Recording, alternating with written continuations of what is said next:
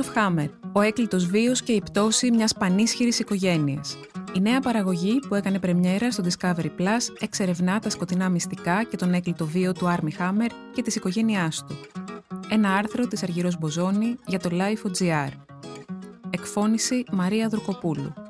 Για να μας ακούτε, ακολουθήστε τη σειρά ηχητικά άρθρα στα Apple Podcast, στο Spotify και στα Google Podcast. Είναι τα podcast της Lifeo.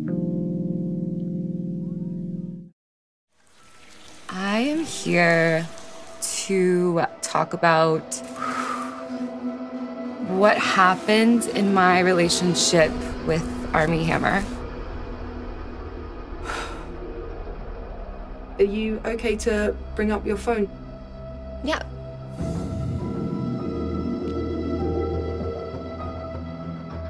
I haven't really digested this one. I have a fantasy about having someone prove their love and devotion and tying them up in a public place at night and making their body for use and seeing if they will f- strangers for me.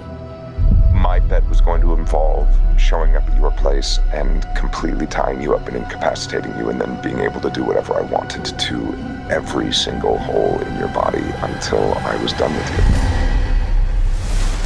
Τον Μάρτιο του 2021, ο Αμερικανός ηθοποιός Άρμι Χάμερ κατηγορήθηκε για τον βιασμό μιας γυναίκας στο Λος Άντζελες το 2017.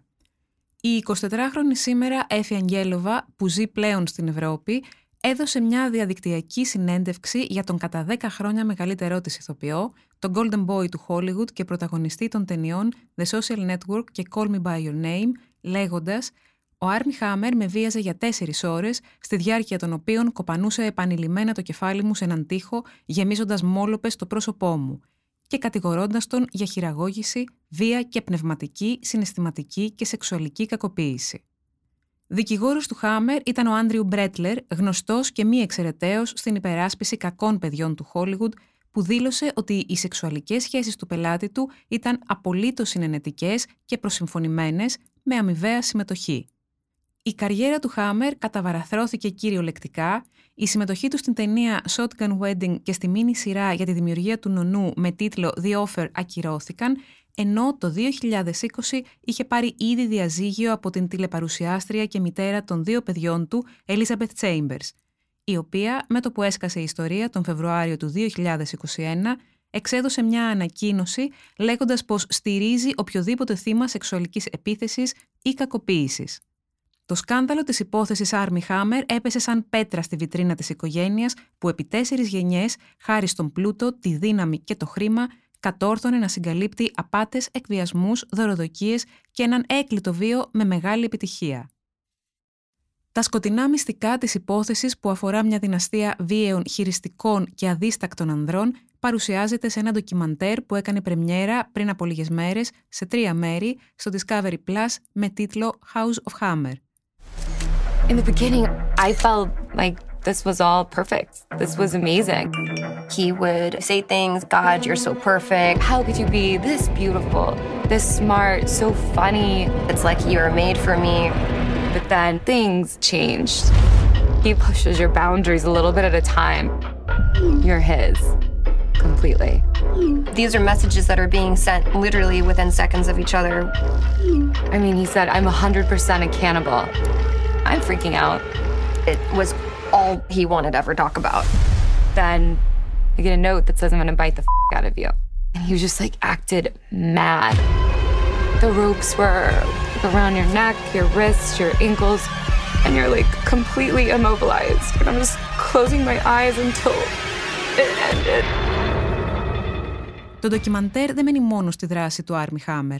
Ανατρέχει στον προπάπου του Αρμάντ, ιδιοκτήτη της Occidental Petroleum, τον παππού του Τζούλιαν και τον πατέρα του Μάικλ, ξεδιπλώνοντας την άθλια ιστορία της πλούσιας οικογένειάς του.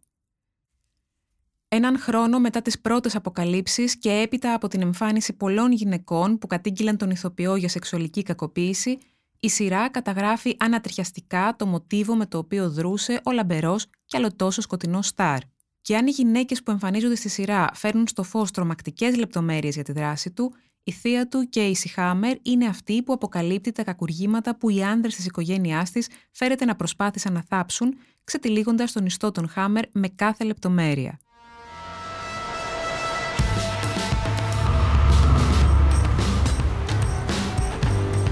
For July 4th, he tells me he was doing this road trip. He was going Miami to LA, and he's going to cross through Texas. And I had had plans to go to the Hamptons with some friends. It was already set. And he almost got upset with me that I was going to be gone when he was driving through. Somebody had my phone. They're like, somebody named Army has called you like 22 times.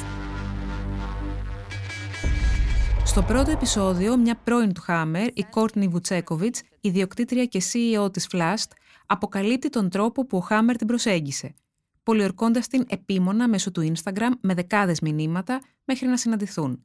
Όταν πλέον συναντήθηκαν, την πήγε να περάσουν κάποιες μέρες μαζί σε ένα μοτέλ στην έρημο και όλα έμοιαζαν πολύ ρομαντικά με τον Χάμερ να δείχνει αφοσιωμένος και ερωτευμένος. Το πρώτο βράδυ είδαν μαζί το E.T., το δεύτερο είδαν τη γραμματέα του Steven Σάινμπεργκ, ένα κινηματογραφικό ορόσημο για το BDSM.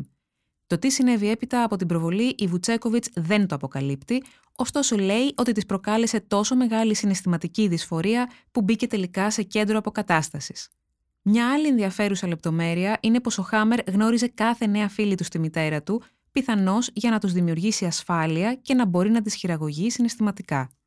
Το μοτίβο ήταν ίδιο και με μια επόμενη γυναίκα, ονόματι Paige Lawrence, που την πήρε μαζί του στην ίδια απόδραση στην έρημο. Η Βουτσέκοβιτ, αφότου είχε χωρίσει με τον Χάμερ, παρατήρησε ότι η γυναίκα είχε μόλοπε σε όλο της το σώμα σε φωτογραφίες που δημοσίευσε στο Instagram.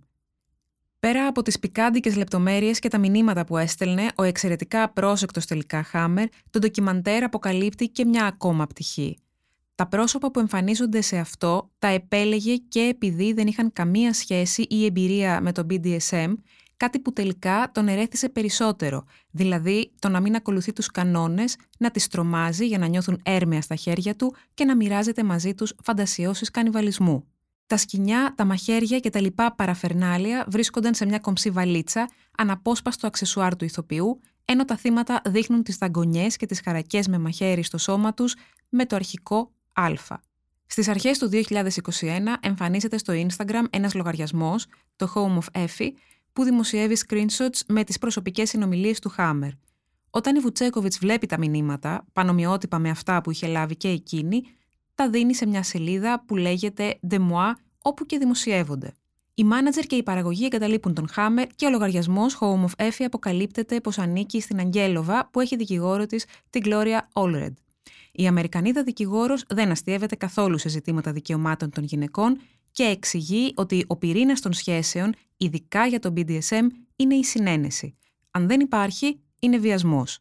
Σαν τους απαταιώνες που έχουμε δει συχνά στα ντοκιμαντέρ του Netflix, που έχουν κακοποιήσει, καταστρέψει ή απομυζήσει οικονομικά τα θύματά τους, ο ρόλος του κυνηγού, του στόκερ, έχει πάντα επιτυχία σε κάποιες γυναίκες μόνες και ευάλωτες πόσο μάλλον αν ο θαυμαστής τους είναι ένας διάσημος ηθοποιός που δεν φαντάζονται ότι μπορεί να κάνει κάτι παράνομο, επικίνδυνο ή διεστραμμένο και που η εικόνα του δεν προδίδει τη διπλή ζωή και τη βρώμικη ταυτότητά του μέχρι τη μέρα που τον γνωρίζουν. Όταν οι δημοσιογράφοι άρχισαν να ερευνούν την υπόθεση του Χάμερ, ανακάλυψαν, ακολουθώντας όχι το χρήμα, αλλά τα likes που έκανε σε σελίδες που σχετίζονταν με το BDSM, ένα δεύτερο κρυφό προφίλ του, στο οποίο μιλούσε φανερά για τις σεξουαλικές του προτιμήσεις που δεν είχαν σχέση με το προφίλ του οικογενειάρχη. I went to a residential rehab. It was based on kind of what you were struggling with, which they placed me in the trauma lodge. I had a specialty therapist. She was like, "What's what's the last time you felt really uncomfortable, really embarrassed, really afraid?" And I went into the night. I remember the music that was playing really vividly. I remembered the feeling of the ropes on my wrist. Πίσω στο ντοκιμαντέρ και στην ιστορία της οικογένειας των ανδρών που πίστευαν πάντα ότι είναι πάνω από τον νόμο, διαπιστώνουμε ότι δεν ξυπνάς ένα πρωί και γίνεσαι σαδιστής ή βιαστής. στην προκειμένη περίπτωση έχεις μεγαλώσει έτσι και δεν βλέπεις τίποτα το στραβό ή το σκοτεινό στις πράξεις σου. Η σχεδόν βασιλική οικογένεια Χάμερ πίσω από τον πλούτο και το lifestyle έκρυβε σκότος, προδοσία και απάτη. Ο πατριάρχης Άρμαν Χάμερ, ένας σύγχρονος μύδας που κυριολεκτικά κατέστρεψε ηθικά την οικογένειά του, πήγε στις Ηνωμένες Πολιτείες τη δεκαετία του 1930. Σε μια εποχή απόλυτης περιφρόνησης του κομμουνισμού, προσπάθησε να αποστασιοποιηθεί από τη Ρωσίδα σύζυγό του, Όλγα, και τον γιο του Τζούλιαν. Παντρεύτηκε άλλες δύο φορές. Η τάση του για εγκληματική δραστηριότητα αλλά και μια συγκεκριμένη στάση απέναντι στις γυναίκες έγινε σχεδόν πρότυπο για το γιο, τον εγγονό και τον δυσεγγονό του. Ήθελε να υποτάσσονται όλοι στη θέλησή του και αλίμονο σε όποιον ξέκοβε από την αγέλη. Η περιουσία του χτίστηκε αρχικά με τα χρήματα της τρίτης γυναίκας του, με φαυλότητα και παρακολουθήσεις, ένα επιχειρηματικό Watergate και δεν ήταν καθόλου τυχαία η σχέση του με τον Νίξον. Ο δημοσιογράφος Edward J. Epstein, ο οποίος έγραψε ένα βιβλίο για τον Άρμαν, γράφει χαρακτηριστικά «Πίσω από κάθε μεγάλη περιουσία κρύβεται ένα μεγάλο έγκλημα.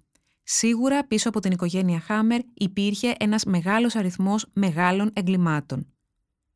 Ο γιος του, Τζούλιαν, ένας μέθησος, χτυπούσε τη γυναίκα του και την απειλούσε με όπλο. Όταν εκείνη αποφάσισε να πάρει τα παιδιά της και να φύγει, ο πεθερός της την κατέστρεψε. Τα παιδιά χωρίστηκαν και ο γιος Μάικλ έμεινε με τον πατέρα του. Τον Τζούλιαν ο πατέρας του τον έβαλε να κάνει παρακολουθήσεις. Ήταν τόσο μεγάλο το μίσος που έτρεφε για εκείνον που, όταν ο Άρμαν πέθανε το 1990, έδωσε σε έναν ερευνητή, τον New York Times, τα αρχεία του και αποκαλύφθηκαν τα εγκλήματα που είχε διαπράξει. Το σπίτι του Τζούλιαν, μέσα στο οποίο μεγάλωσε ο Μάικλ, ήταν ένα άντρο ακολασίας. Ο ίδιος δεν δίστασε ακόμα και να αποπλανήσει τη φίλη του γιού του. Άντρες μεγάλης ηλικίας, ανήλικα κορίτσια και βουνά κόκα συμπλήρωναν το σκηνικό. Σκότωσε εμψυχρό έναν φίλο του, αλλά ο πατέρας του τον έσωσε από τις συνέπειες της πράξης του. Ήταν ο Χιου Χέφνερ του Pacific Palisades, ένας άντρας σκληρός προς τα παιδιά του, με νεαρές που τον υπηρετούσαν σεξουαλικά, τις οποίες αποκαλούσε housekeepers. Για τον Τζούλιαν, όπως και για όλη την οικογένεια Χάμερ, οι γυναίκες ήταν αναλώσιμες.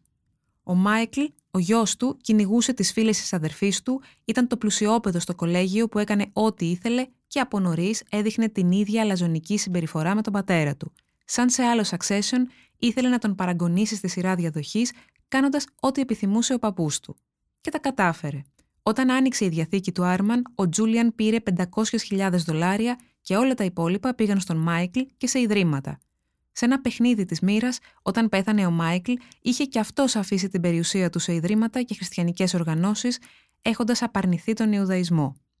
Ο Μάικλ γνώρισε τη μητέρα του Άρμι, την Τρου, η οποία προερχόταν από πλούσια οικογένεια της Τάλσα, και όταν απέκτησαν τον Άρμι, του φέρονταν σαν να ήταν ο μικρός πρίγκιπας.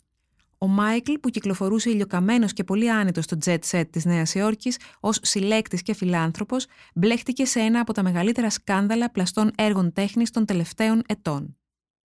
Αυτό δεν αναφέρεται στο ντοκιμαντέρ, ωστόσο η ιστορία της απάτης του παραμένει πολύ ενδιαφέρουσα. Ήταν ιδιοκτήτης της γκαλερί Νόντλερ, η οποία έκλεισε το 2011 έχοντας πουλήσει συνολικά 63 πλαστά έργα αξίας 70 εκατομμυρίων δολαρίων κυρίως των εκπροσώπων του Αμερικανικού εξπρεσιονισμού, μεταξύ άλλων του Μαρκ Ρόθκο και του Τζάξον Πόλοκ. Οι αγωγές κατά της Νόντλερ διευθετήθηκαν έναντι πολλών εκατομμυρίων το 2016. Ένας λογιστής της γκαλερί, μάλιστα, κατέθεσε ότι ο Μάικλ είχε χρησιμοποιήσει τον όμιλο 831 Holdings, στον οποίο ανήκε η γκαλερί, ως τον προσωπικό του κουμπαρά την πιστοτική κάρτα της εταιρείας για να αγοράσει διάφορα είδη πολυτελείας, όπως δύο πολυτελεία αυτοκίνητα και ένα ταξίδι στο Παρίσι με κόστος λίγο πάνω από ένα εκατομμύριο δολάρια. Αυτό είναι το οικογενειακό σκηνικό. Η δημόσια παρουσία του Άρμι μπήκε στο μικροσκόπιο και πολλοί συνειδητοποίησαν ότι ο Σταρ έκανε συχνά αστεία με σκηνιά και κόμπους σε talk show και τηλεοπτικές εμφανίσεις, που μέχρι πρότινος δεν είχε κανείς παρατηρήσει, ενώ ταυτόχρονα μιλούσε ανοιχτά για ακραία σεξουαλική συμπεριφορά. Το γεγονός ότι το Hollywood χτίζει πάνω σε λεφτά τον βοήθησε να κρύψει επί χρόνια τις επικίνδυνες για γυναίκες που δεν συνένεσαν μαζί του προτιμήσεις του. Ζει στα νησιά Κέιμαν, πουλώντας χρονομερίδια σε ένα ξενοδοχείο μετά την οσυλία του, κατά δήλωσή του στο Variety, σε κέντρο για την καταπολέμηση των εθισμών. Το χολιγουδιανό σύστημα φαίνεται ότι τον έχει διαγράψει διαπαντός. Η τελευταία του κινηματογραφική εμφάνιση ήταν στην ταινία της Disney Death on the Nile, αλλά ο ίδιος δεν έκανε καμία δημοσιογραφική εμφάνιση για αυτή. η παραγωγή της ολοκληρώθηκε πριν από την έκρηξη του σκανδάλου του. Ωστόσο, μια βόλτα στο διαδίκτυο δείχνει ότι παρά το cancel, η περίπτωσή του δεν τους βρίσκει όλους σύμφωνους. Πολλοί είναι οι θαυμαστές του που αφήνουν χιλιάδες μηνύματα μίσους και απειλές θανάτου στα θύματά του, τα οποία έχουν αναγκαστεί να αλλάξουν ακόμα και τόπο κατοικίας και να ζουν έχοντας πάρει μέτρα προστασίας. Ήταν ένα άρθρο της Αργυρός Μποζόνη για το Life.gr. Τα podcast της LIFO ανανεώνονται καθημερινά και τα ακούτε μέσα από το Life.gr ή τις εφαρμογές της Apple, του Spotify ή της Google.